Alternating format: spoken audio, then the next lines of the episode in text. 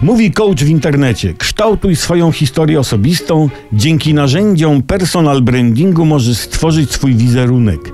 Wiecie, to się teraz personal branding nazywa.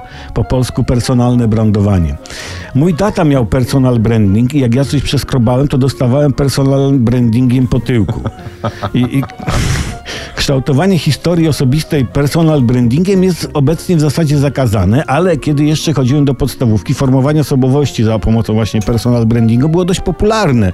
Nasz pan od prac ręcznych stosował personal branding postaci.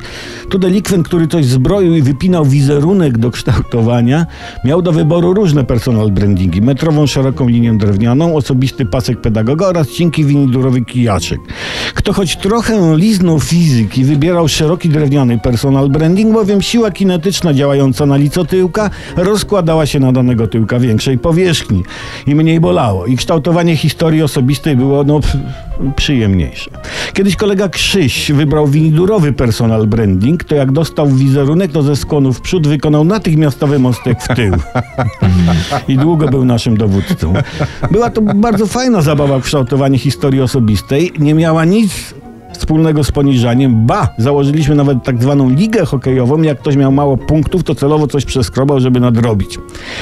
No ale żeby samemu swój wizerunek personal brandingiem kształtować, jak radzi coach, to hu, hu, hu, metoda dla ludzi bardzo zdesperowanych w kwestii własnej historii osobistej. No ale co no, no życzymy powodzenia w kształtowaniu własnego wizerunku.